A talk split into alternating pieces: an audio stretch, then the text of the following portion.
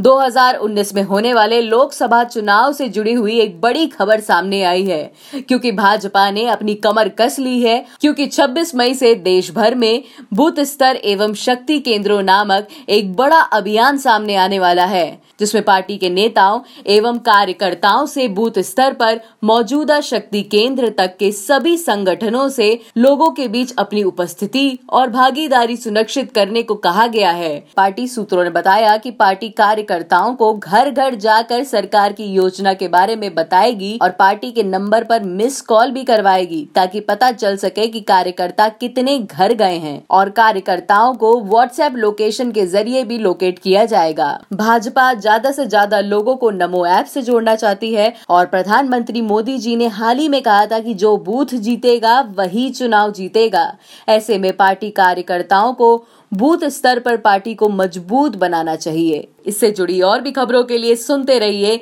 देश की डोज हर रोज ओनली ऑन डोज ऐप।